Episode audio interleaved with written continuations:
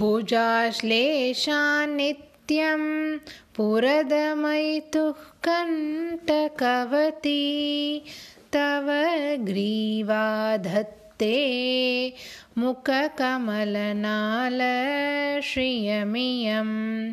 स्वतक्ष्वेता काला